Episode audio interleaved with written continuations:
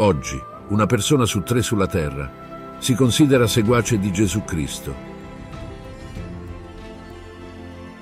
Gesù ci ha lasciato in eredità che vi amiate gli uni gli altri, come io vi ho amato, così amatevi anche voi, gli uni gli altri.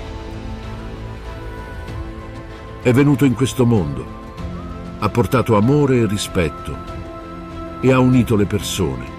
Non ha cercato il potere, ha ricordato l'uguaglianza di tutti davanti a Dio, ha insegnato il perdono e l'amore.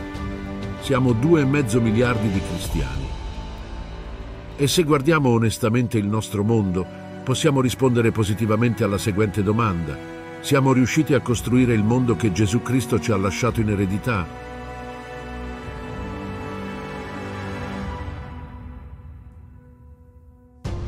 Il 22 luglio 2023 si terrà un'importante conferenza internazionale online per tutti i cristiani.